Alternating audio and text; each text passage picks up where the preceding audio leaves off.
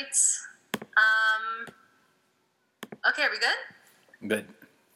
Okay.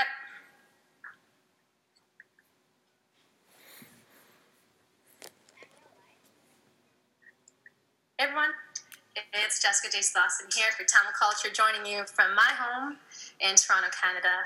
And uh, I'm glad you guys are all here watching uh, this special webcast for um, what can be a tough conversation. Doesn't necessarily have to be, but it can be a tough conversation. But I think nonetheless, it's a necessary conversation that we as individuals need to be having, and particularly uh, us as members of the Tamil community out in the diaspora need to be having. So, what are we talking about? We are talking about Black Lives Matter. Uh, I don't think you can scroll through your social media feed and not see it. Um, we're talking about the statement that that's cause of some controversy for controversy for certain people. The social movement, the systemic, institutional, psychological revolution that Black Lives Matter has become for all of us. Um, which you know, basically, what it is for the viewers at home is basically, I think if I could categorize it broadly, it's an attack on every facet of systemic anti-black racism in Canadian society, um, from our healthcare system, education, uh, police interactions with the black community, um, and also in our own hearts and minds. Those comments that we let pass in our own homes, with our friends, uh, and in our culture. Um, so it's really about coming around uh, to that realization that we've permitted quite a bit, I think, um, in terms of our own anti Black racism. Um, and I think for all of us here, uh, at least for me, it's been a week of immense discomfort, a, a, few weeks of immense discomfort, just sitting with my own realizations, my own hard truths. Um, and I think that period of personal reflection is good, but I'd much rather just chat it out with you guys um, and and check myself a little and hopefully check all our understandings about a topic as big as this. Because I think um, that's really how we're going to come to an understanding as a community about it. So, to that effect, I have three fellow humans with me and fellow Tamil Canadians with me today for what I hope can be a little period of virtual reflection for all of us. Um, I won't be surprised if our viewers at home know all of you already. You're kind of familiar names, I think, but I'm going to introduce you all uh, just in case people don't know who you are, and maybe you guys can just give a, uh, a wave to the camera uh, so everybody knows who's who. All right, so first up, uh, you probably caught him on CTV News. You probably caught him critiquing the latest film release or interviewing your favorite celeb.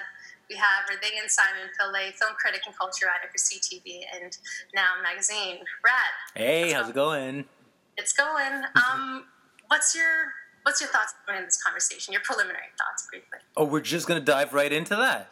Well, I just like, you know, your intention. Your what's your feeling right now as we as we get into this? There's just so many feelings, though, right? Like, okay, so I mean, I guess for me, like I, I'm here to listen a lot of the times when I, I mean, like you, you, like you said, I work at CTV. I'm surrounded by, you know, people like Tyrone Edwards, who had a really emotional, emotional moment when he processed this. I don't know if you saw, he broke down and cried, cried on the social, trying to just to get his uh, express his feelings.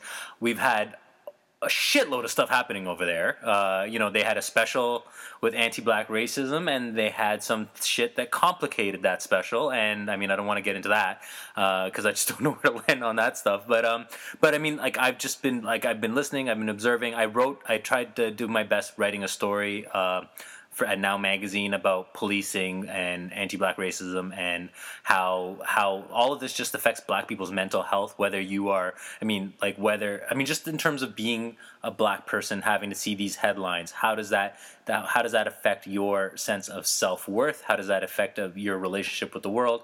Uh, I tried to explore that in that piece. That's that was my in and then after that I just needed to pull myself back. I took I'm taking like a month off vacation from Now Magazine right now just because it's all just too heavy for me.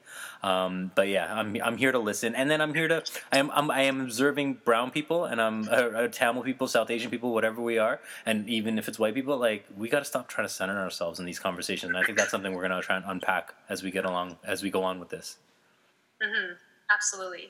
Um, you're right. I don't think any of us really know um, what it's like to go day in and day out, having to consider what my day is going to be like, mm-hmm. having to walk around with that. I think I think us as as a Tamil community, we, might know that in a past life, but I don't think we really know that in life here in the West, mm-hmm. right? So that's really been sitting with me because despite whatever discomfort I might be feeling, it's nothing. It's mm-hmm. absolutely nothing compared to what our black friends and colleagues are going through. Uh, I'm definitely with you on that.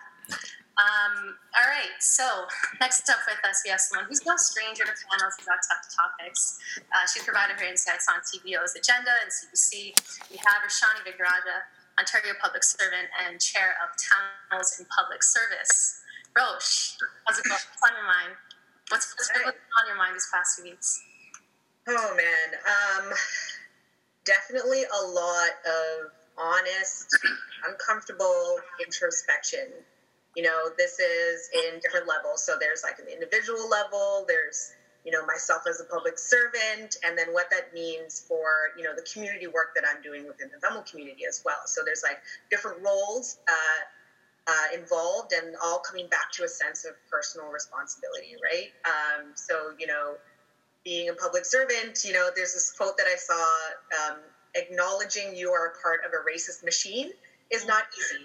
And that's what I've been thinking about a lot, honestly, uh, working for the provincial bureaucracy because I am a part of the system.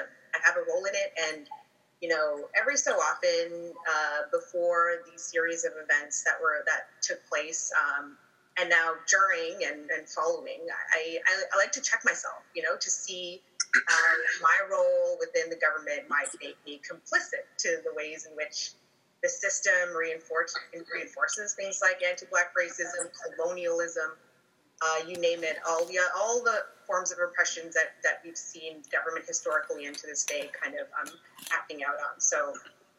To an extent, I know that my role does make me complicit a little bit, but um, as much as I try to be that sort of systems navigator that seeks to add my perspective and challenge when necessary and be that person that calls it out. Uh, I am complicit in some ways, uh, especially being in like the minister ministry of the Solicitor General. Um, for those of you that are familiar, that involves overseeing corrections and public safety and community safety. Um, it's also the home of the Anti-Racism Directorate. So, um, you know, being a racialized woman that strongly values change for the better for the most marginalized of our society, whether it be the Tamil community or beyond that, in the true sense of the term allyship, you know, I have a personal responsibility and a decision to make almost daily. Uh, you know, do I sit back and keep quiet because it's the easier thing to do, and you know, for the for the benefit of my career, maybe, or do I speak up and challenge things and and face whatever I face uh, in doing that? So, you know, going back to work was unsettling to say the least. Uh, seeing how sometimes, uh, you know, things seemingly were business as usual. Um, but it meant that I had to step up and I had to have conversation with my boss, with my team, other members of, you know, like uh, people that I work with, and what are some concrete actions that we're going to take. You know, like there's my own personal feelings and the emotions that I had to sit with, but um, it immediately turned into like, okay, it's time for action. Like, what are we going to do? How are we going to hold ourselves accountable? And you know, and more, most importantly, how are we going to sustain whatever momentum that is to ensure that, you know, Black Lives Matter isn't just like the flavor of the month, right? So, right, yeah, definitely. Whew.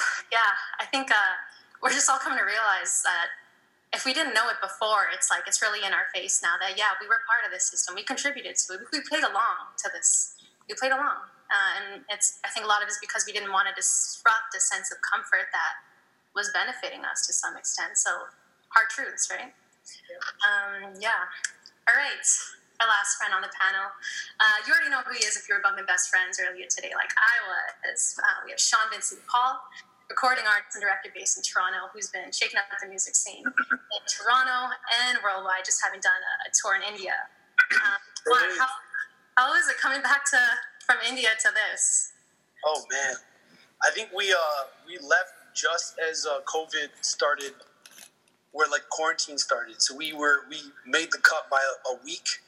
So we were pretty lucky actually in terms of just traveling and tour. Yeah.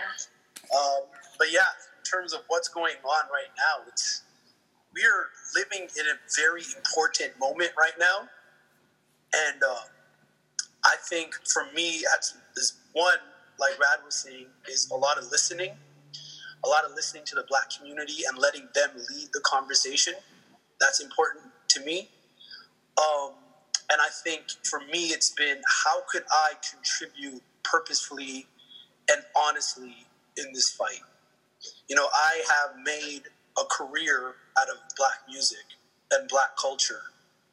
Um, so I'm in this, I feel uh, maybe more of a responsibility than the average Tamil person um, right now, just because it's been my livelihood. So there's like, I think for anybody that's participated in the black community, in the black space, there is a certain debt that we do owe.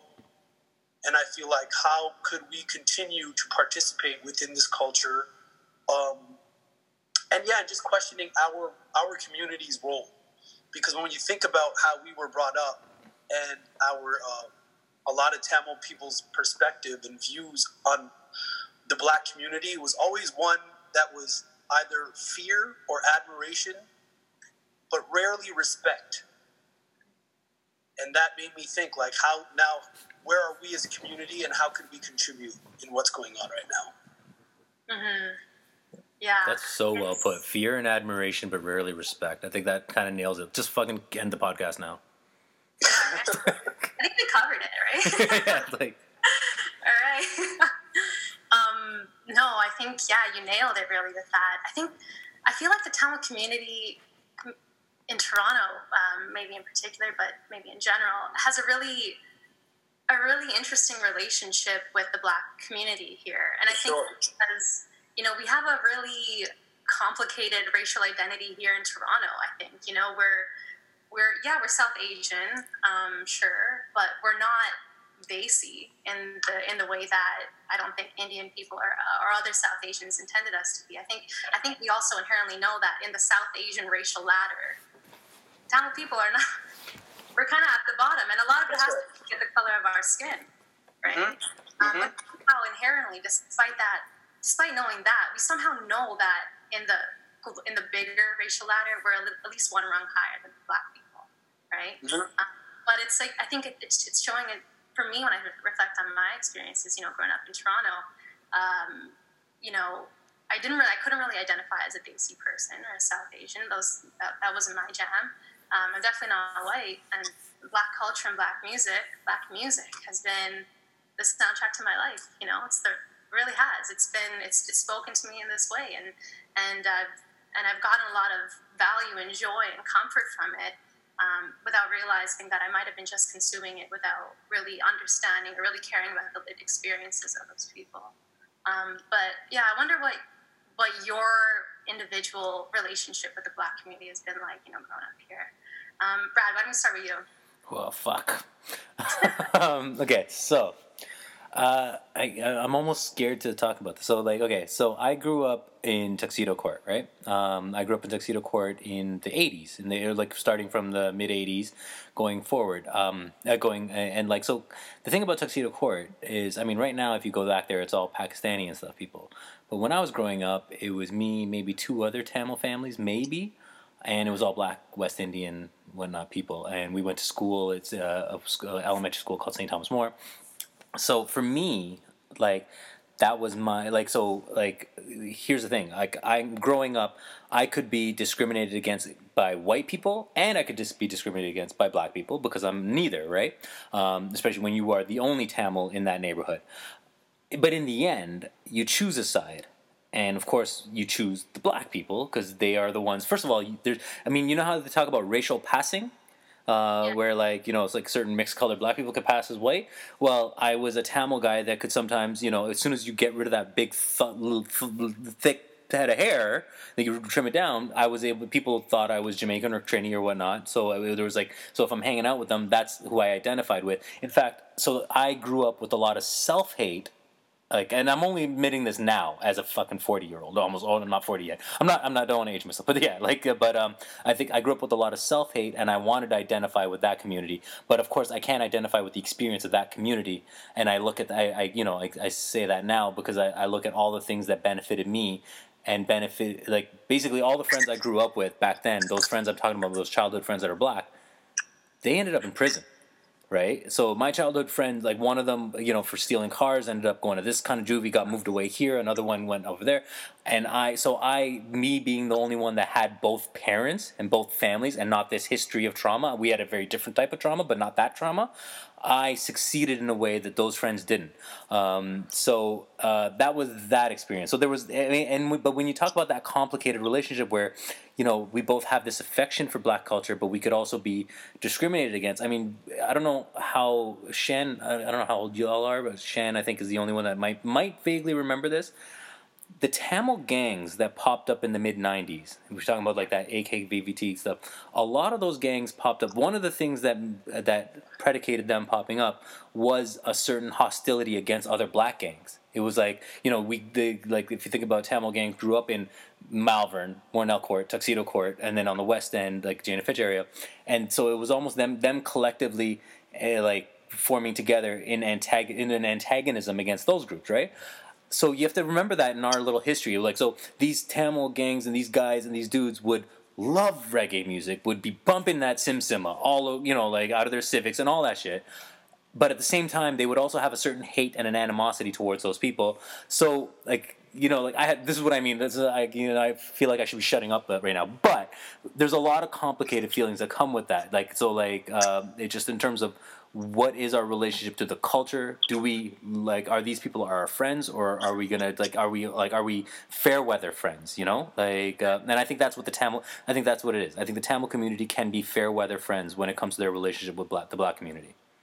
Yeah 100% yeah. And could you uh, just to chime in on that right? Yeah. could, could you not say it's aside from the tamil community that's a small mirror of our world that's how we treat black people is we take take take mm-hmm. we take culture we take style we take slang we take music we take food we take aesthetic everything we take but when it's time to give or show up mm-hmm. nobody's there to show up and now we're seeing this paradigm shift of people being a lot of people are showing up out of sheer guilt i don't give a shit show up now yeah yeah yeah, you know yeah. I mean? it's it, it, and i feel like that is a mirror. It's like that's us, but I feel like that's just a larger society. It's just it's essentially black culture is always pillaged, but nobody is there to return anything. You know what I mean? What's the yeah. contribution now? Yeah, yeah, yeah. Can I uh, so like sorry bounce back on that? Uh, I don't know if y'all listened to a podcast we did recently about Lilly Singh.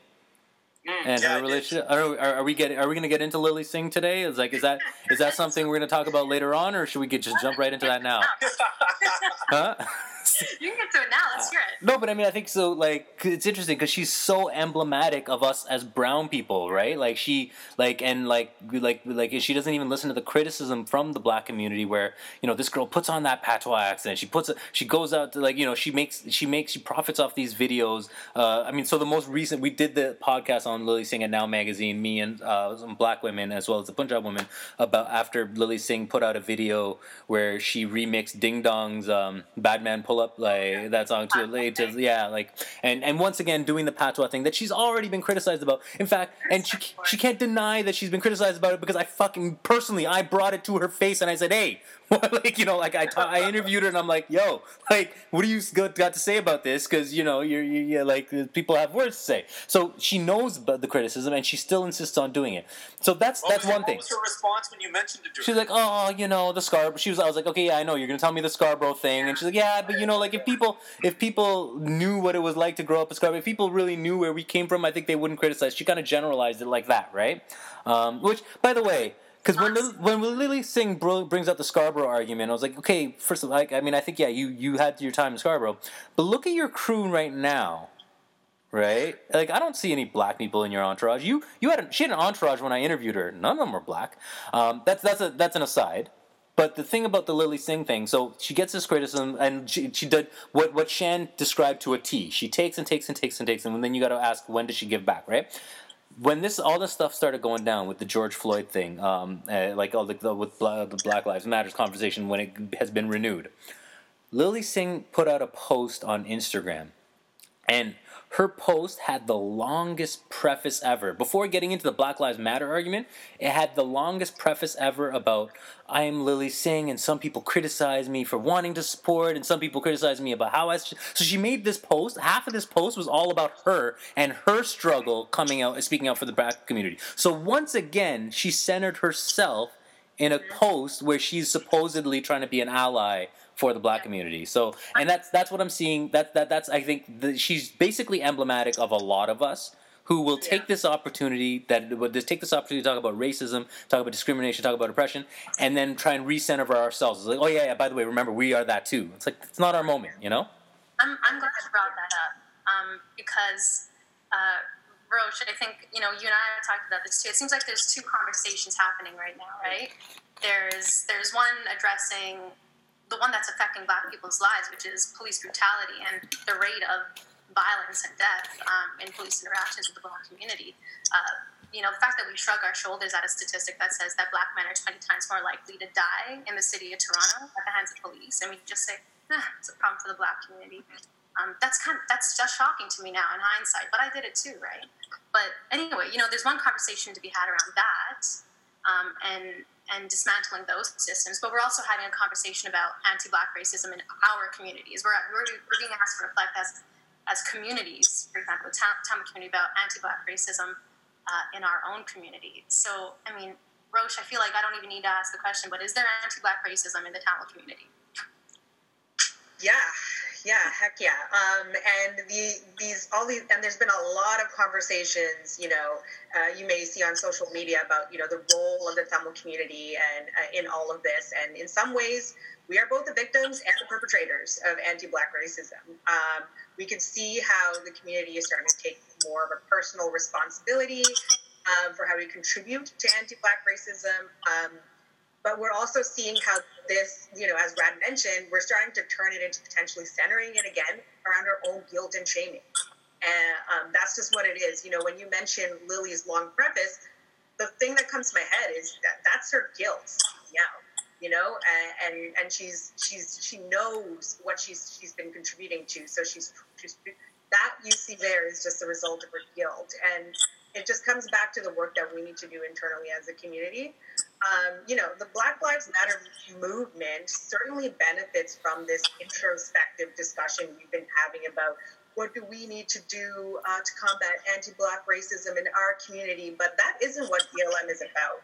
Like yes use your energy to have some discussions about how you can fix yourselves up in your community but more than that they need your energy to fight alongside them in solidarity with their liberation to eradicate white supremacy from our systems and our institutions you know, the infighting that we're doing amongst ourselves, you know, while necessary for the progression of our community, it can be distracting, and it is distracting.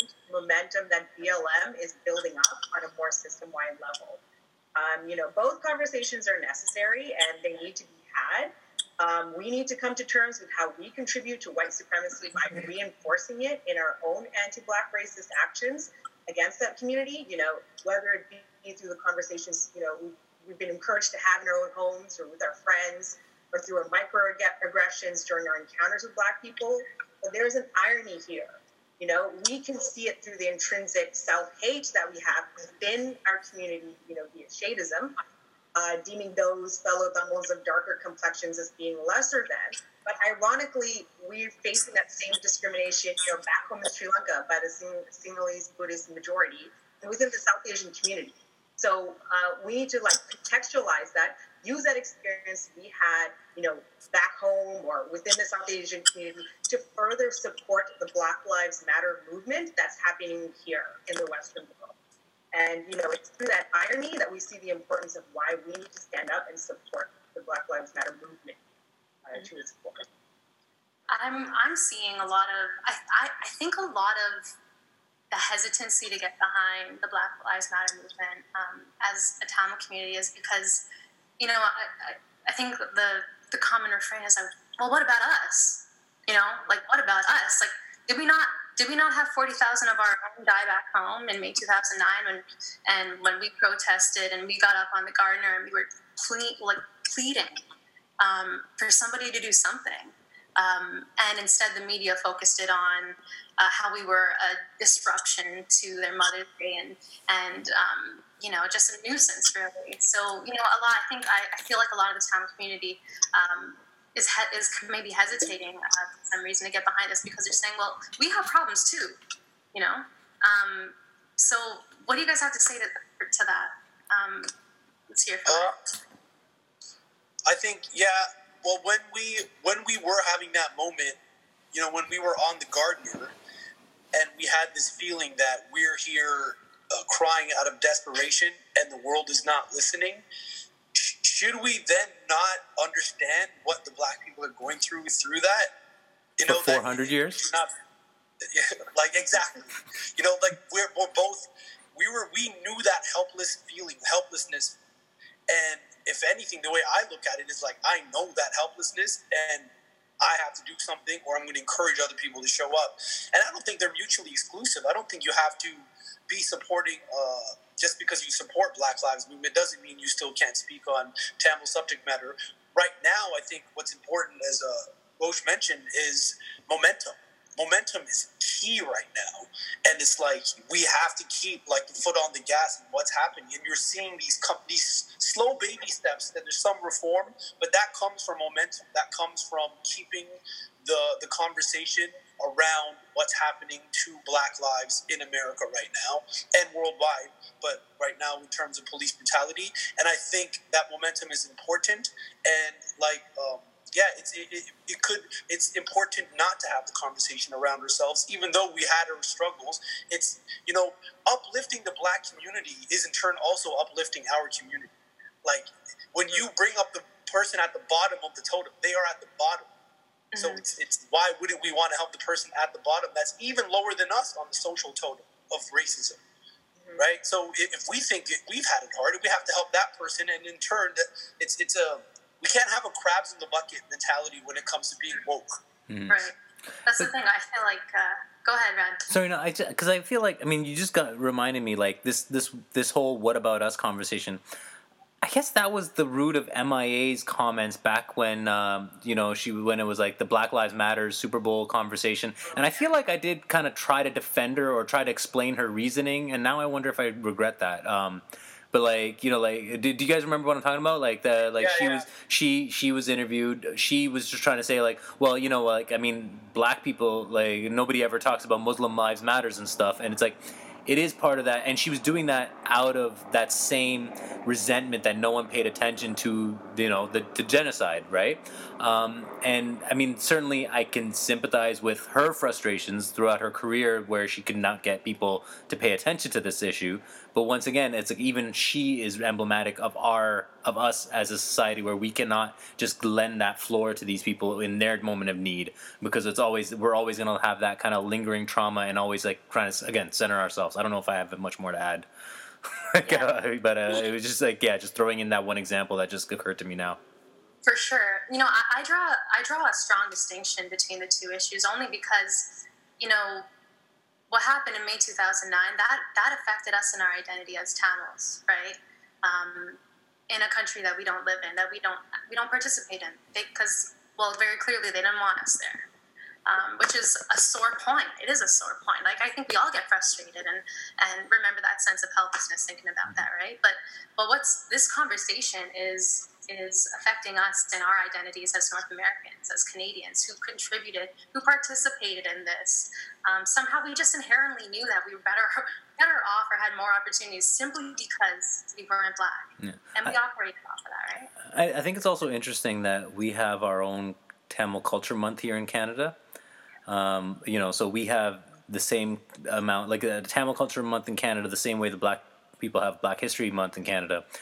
But Tamil people weren't enslaved by can, can, Canada. You know, like so, like black. There's a reason you have Black History Month. Black people in Canada were enslaved. They were brought here as slaves. It's part of Canadian history, and somehow we have managed, because of our political influence, we have managed an equal amount of that calendar space here in Canada. Um, so I think you know there's a certain amount of privilege that comes with us as a Tamil community for for us to take up that amount of real estate on Canadian soil. Yeah, yeah. I would say you know um, there's there's this narrative that we have as as a community here, having fled a war, long history of systematic oppression. Um, back home. Uh, and we did come here with, you know, racial trauma, PTSD, severe mental health issues. And we landed in the streets of Montreal, of Toronto, different parts of Toronto, amongst other marginalized and racialized populations. But as a community in Canada, we have been able to see some upward mobility. Uh, like Rad mentioned, you know, we have some political access um, that we've been able to do as a pretty small community. And to say that is purely a result of hard work would be completely ignorant. You know, while we have experienced uh, back home very overt and historical sort of uh, racism through policies, legislation, and violence, we entered a country um, with a system, a systematic historical uh, with tactics that are embedded in government institutions that are centered around and against Black and Indigenous folks primarily. And that is our advantage uh, right off the bat uh, over our brothers and sisters of the Black community. You know, we face our own barriers while operating in this racist system. Uh, you know, acknowledging that although on the face of it all we may have seen success as a community, but there's still many of us on the outskirts of that narrative still, you know, facing incredible hardships in terms of socioeconomic status, access to resources for themselves and their families to make ends meet. We did not and presently do not have those same historical barriers uh, in place that are holding us back. So, you know, while we can relate, again, cannot center ourselves around these events when we speak about it from a Canadian context. But, you know, back to the point, we do have a lot to benefit from ourselves by standing up for Black Lives Matters because we're fighting anti-black racism and anti-colonialism, two things that we experienced when we were back home, two things that pushed us out. Um, you know, but now we're contextualizing ourselves to understand what does that mean when we're in Canada. So. Right. Um, you know, I think this. I think for some people, I think the, the pace at which this conversation hit them in the face kind of knocked the wind out of a few people. Right? It's like it happened. Yeah like a weekend almost. And yeah. Instagram, they're like, what is going on? Right? Um, and because seemingly, you know, I think for the past five to ten years, we've we've been in this era of diversity and inclusion, and you know, saying all the right things, and uh, we we've been in that era for quite some time. You know, there are roles for it, there are positions for it. So seemingly on its face, everything seems just fine, right? Companies have statements saying they're they're not going to be racist, and that we've been satisfied with that. Um, but you know, that's the thing, Roach. To your point, like if we could if we could so easily um, relegate our black um, counterparts to the back of the bus or deny them access to a movie theater just a few short decades ago, what what would make us think that we wouldn't embed that same anti-black racism in our institutions uh, or in our hearts and minds that would deny them opportunities, right? Um, the reason I bring that up is because um, momentum, right? Momentum right. is one of the big ways that momentum is sustained is in our working lives, right? Our industry. Sure. That's where that's where a lot of change is gonna is gonna happen. I think.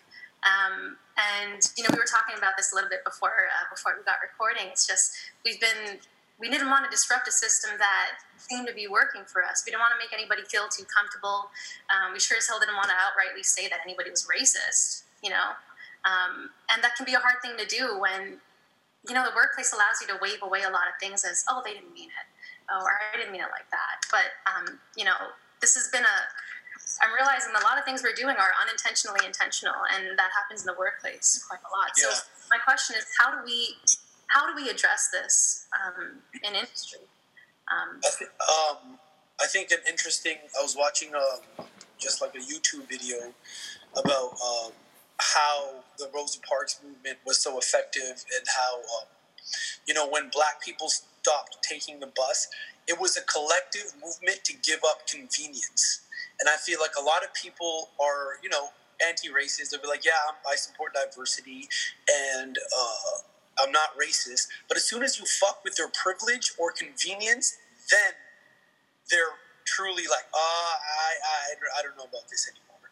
But it's like, are you willing to sacrifice convenience? You know, and that goes against when we speak about these companies, like the absurdity of Amazon uh, supporting Black lives is, is so many ways fucked up that I cannot even like fathom. Like, Yeah. And you know, com- these companies, and I tweeted about this, but these companies are so quick to give these statements. Just companies, every company, fucking Wendy's, uh, Ben and Jerry, everyone's giving these statements. And you know, a lot of these statements, it's not because they're invested in anti-black racism or fighting it. It's because they fear the stain of being called a racist the stain of it, but never actually being racist. They'll, the next week after they're post, posted their black fucking box, they're net back to their racist ways. The company still functions on white supremacy, anti-black racism. So it's like, how do we hold them accountable to actual change? How does that happen? Is, is that an effective tool? You know, um, just the fear of being slapped with the title of being a racist. Is that is that? I, I, I think it, I think you. I guess you can shame people into action, but I, I don't know how uh, how long that lasts. I don't know how long that shame lasts. Yeah, So I think how- there's always a fear of retribution, maybe not immediately, but six months or a year down the road, like when this moment passes, if the momentum doesn't like really like if it doesn't bowl over 400 years of history, then you all have to deal with like what is your career going to mean six months or a year down the road when those white supremacist companies then were like, uh huh, now now you remember that time? Well, no one remembers that time but us now. So again, I mean, to that question of how, how do you sustain this if it's if it's if it's just about shaming people into doing something in the moment? We all, as we said, that's not effective. This is about long term momentum. How do we instill that in our respective industries and workplace in our lives? How do we do that? you hire them. You hire them to you hire the right people with the right perspectives, the right lived experiences to be at that decision making table. Uh, one of the things that we're we're seeing a lot a lot of people give pressure to to companies about is you release a statement, but if I pull up the stats, your HR stats, they're telling me something different. And you know, I think it's it's it's not about giving access to enter the company, but it's their mobility, their upward mobility into executive positions, into leadership positions that will actually result in long-term sustained change for the company. And you know, sometimes it, it, it, it's about you know uh, being racialized. It's about your experiences, but it's also about how do they actually embody those values of being anti-racist um, and whatnot. So you know, it's not about blind recruitment because that doesn't do anything for transform transformational change in the workplace. But it's about allowing them access to to enter your company, but then providing them mentorship, promotional opportunities, coaching, and actually retaining them and and building them up in their organization. Um, because you know, real systemic change doesn't stop at bringing them to the table. It's about what that conversation means once they're at the table. So I, I think that is that should be a focus of a lot of companies. Mm. Yeah, I, I think, uh, well, like you're saying, it's the it's the shift in power is essentially is is there's a power imbalance, and like you're saying, it's not enough for just to be invited to the table. But in a lot of these industries, are black people in positions of serious power, and um, you know that whole Black Square movement started it was initially started from the music industry as like, hey, we're gonna just pause. I don't know what it was called, pause for the day.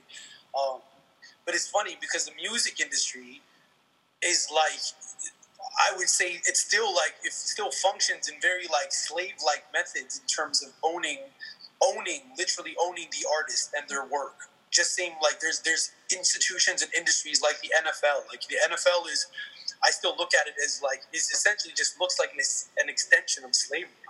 That's what the NFL looks like from the outside. And the music industry is really no different. So it's kind of like, yeah, you can post these statements, but what does your actual company look like? And I'm just speaking on the industry that I participate in and I know, but like some of these contracts are despicable. Right, they have the, the, the power over these young black artists almost for their entire life, and these young black artists are signing away their life when they're young and they get tossed a hundred thousand grand in front of them, you know, and um, that industry is essentially just pillaging black culture, uh, all black lives essentially, and not giving anything back. There's how many black executives are there? How many black label owners are there when you look at the three majors like Warner, Sony, Universal? You know, there's not many positions of power, and I Yeah. think that there needs to be a shift in that power. Yeah. Yeah. I mean, I think I feel like that's why that's what that's why the black community is turning to us now um, after having to take that fight by themselves while we kind of looked away because it wasn't really affecting us. But now they're saying, no, this is your problem too. Um, and I and I wholeheartedly agree. I, I see this as a personal responsibility um, to make up for my my cowardice in the past. Really, the things I permitted to be said, um, the things I let slide, um, just being aware of the fact that you know, the fact that I'm my first name is Jessica, I'm Catholic, I'm light skinned, has given me certain advantages in law. And law has a real problem with a lack of diversity that they're not addressing. And and in law, it's because you know law firms are partnerships. They're they're not public corporations. They're partnerships, and in that way, they can be very fraternal. Um, you know, anti-blackness can be masked in the the language of fit and culture, which is so part of the whole recruitment process. Um, it's no coincidence that you recruit after recruit after recruit. Um, we're not hiring black candidates, right? Um, so I see it as a personal responsibility uh, to call it by its name systemic anti black racism um, and the Black Lives Matter movement um, in all my workplace settings. Um, and it may cause discomfort. Uh, may I definitely have gotten awkward silences, but um, I'm happy to keep doing so because if this is going to be part of the conversation, I have to make it part of the conversation. Um, and you know, I hope we can kind of do that going forward, right? Uh, I, I, um, wanted to speak to the whole like when Shan was talking about like kind of the workplace experience too, because it's like it's interesting how you know we can very easily be brought in to fill in the role of what you would expect a black person to take on, and we need to be aware of that because I mean, I, certainly I've experienced I I am that guy that when I first came on to becoming a film critic, bear in mind my predecessor was Cameron Bailey. He was a black man at Now Magazine. Um, he's currently the head of TIFF. But when I came on, my sorry. And then you just came in right after. Yeah, yeah, yeah. Like, literally, like he Cameron Bailey bounced, and I then it was me, right? So, but um, so he's. But the thing is, my first assignment for Now Magazine was reviewing an Ice Cube movie. Anything black, send rad so you, you see the function there like and like um you know like I like recently I'm the one that interviewed Spike Lee. I'm the one that covers Caribana for Now magazine. I'm the one that uh you know like uh, like anything I mean it's not that Now magazine never had black staff but the Canadian as uh, film criticism in Canada and film coverage just basically there's no there's almost no people of color. So especially when there's uh things that have to do with black culture, any culture, they would uh, they uh, they would bring me in to host that Q and A and stuff, uh, as if I and you know, and I never even questioned my ability to do that. I never questioned what, whether I should be the one doing that. I was just like, yeah, fuck yeah, that's me. Of course I should be doing it, right? Uh, it's only now that you know we we we we're talking about that kind of intersect, like how like you know actually having black representation and stuff, and it's not good enough just to get some person of color to fill in your diversity quota, right? You need black and indigenous representation because those are very specific things. Oh, and also, yeah. by the way, I should add, even this last story, I was just telling you about the story I wrote about policing and black mental health. Why did I write that story, right? Well, I mean, I can tell you now it doesn't have a freelance budget, media is dead, and so it, of course it fell on me. But again, like it's like that is the kind of thing where yeah, you, yeah, like I mean, like I, it shouldn't be me doing this stuff. Yeah, um, yeah. I think I think one thing, um, I totally agree that that representation is important. I also think it's important not to let it be framed as something that we're some nice thing we're doing for the black community. This is not some nice thing that we're just doing for the black community. This is intentionally to address our unconscious bias uh, and systemic anti-black racism. Um, because you know, I think a lot in, in, in the initial parts of this whole this whole wave, there was a lot of you know we got to help black people and they need us and you know let's help them out and and doing so sounds nice and great, but it deflects personal responsibility, personal an understanding of our personal role.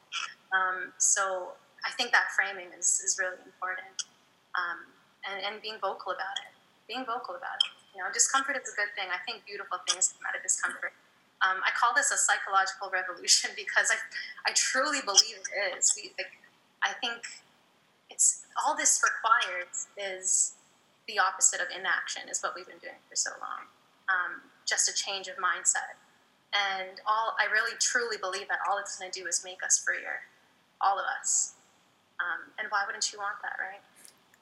Um, so those are my personal final thoughts on, yeah.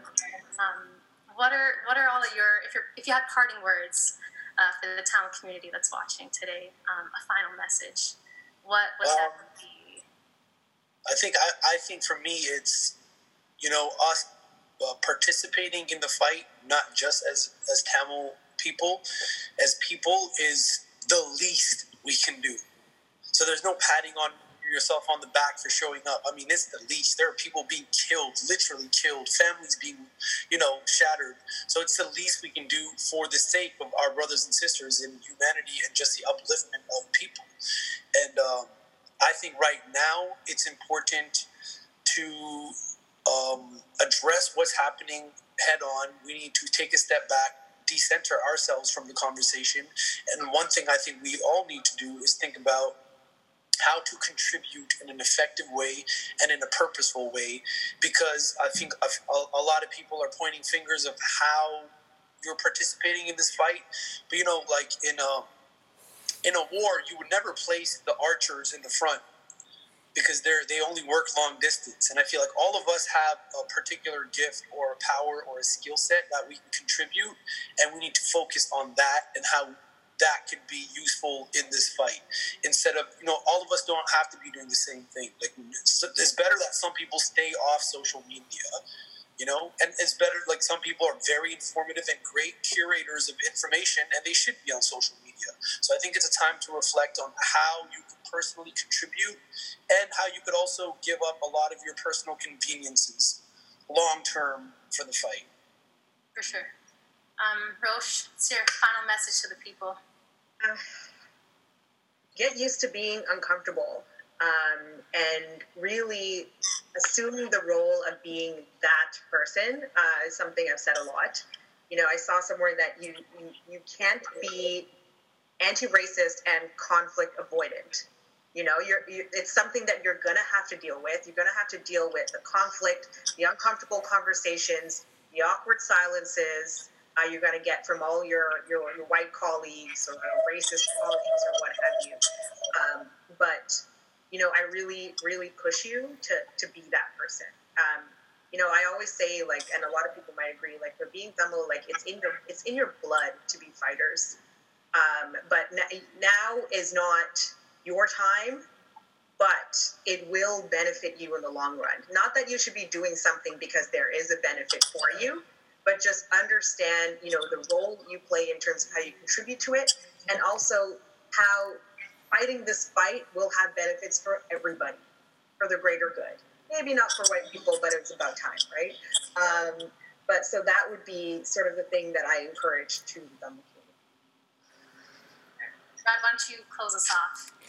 Uh, I hate this task because these guys have like such great quotes, and I don't have that kind of stuff, like quotable material. You know what? I just want to, I want to, I want to bring up a fact that I, I mean, like, so I only have one more kind of point to bring out that maybe should have been uh, messaged earlier. It's not exactly a great closing thought, but whatever. I'm going to close with it anyway.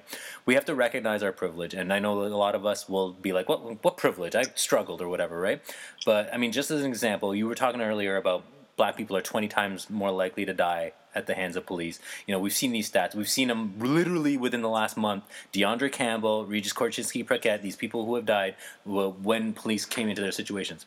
I want to go back to that period where Tamil people were all over the news because of their gang wars and stuff, right? Going back to 99. Not one of those people died at the hands of police. And they were stalking the police's homes they were uh, taking down their license plates. Those Tamil gangsters back then, they were taking down their license plates, following them to their homes, doing all that kind of behavior, and yet even they did not get killed by police. So we have a certain amount of privilege, and we get we get a certain uh, benefit of the doubt when we interact with police that black people do not afford. So we do have to recognize our privilege. One hundred. For sure, that's not privilege. Yeah to, to just have access to your life, to just be able to live freely. If that's not privilege, I really don't know what that is. Mm. Um, all right, guys. Whew. Can I take a deep breath? Let's take a deep breath. I honestly feel a little lighter after this conversation. I think, like I said, I think checking ourselves um, is important, and coming to this understanding individually, but also as a community, is is part of that process. So, um, thank you guys for being here. thank you. John Vincent and Paul. Brad. Thanks for having um, me. Yeah, for sure. This is great. And uh, thanks everybody for joining us. And we will see you soon. All right. Peace, guys. See you guys. Wait, am I supposed to wait here? Did you? I thought we were. It's done. It's done. Oh, was I supposed to do a piece, guys, too? Yo, It's not recording. Okay. you're gonna cut the recording at that part, okay? Uh, all right. Good combo. Yeah, I think that was. What do you guys think? Yeah, it was good. Yeah, Yeah. I think we I think it's necessary for us to continuously have these conversations with our community and yeah, and learn from each other. For sure. I think you have to like cut out some of my stumbling bits. I guess I think you guys were a little. I mean, I wasn't very prepared for this in any case, but No, I thought you were fine. I thought it was Yeah. fine. I think the more candid it is, the better. So no. I appreciate your guys' perspective. yeah, yours too, for real. Yeah, Um, likewise. yeah, I think I I hope you get a lot out of this. So uh, when Jess, when does this come out?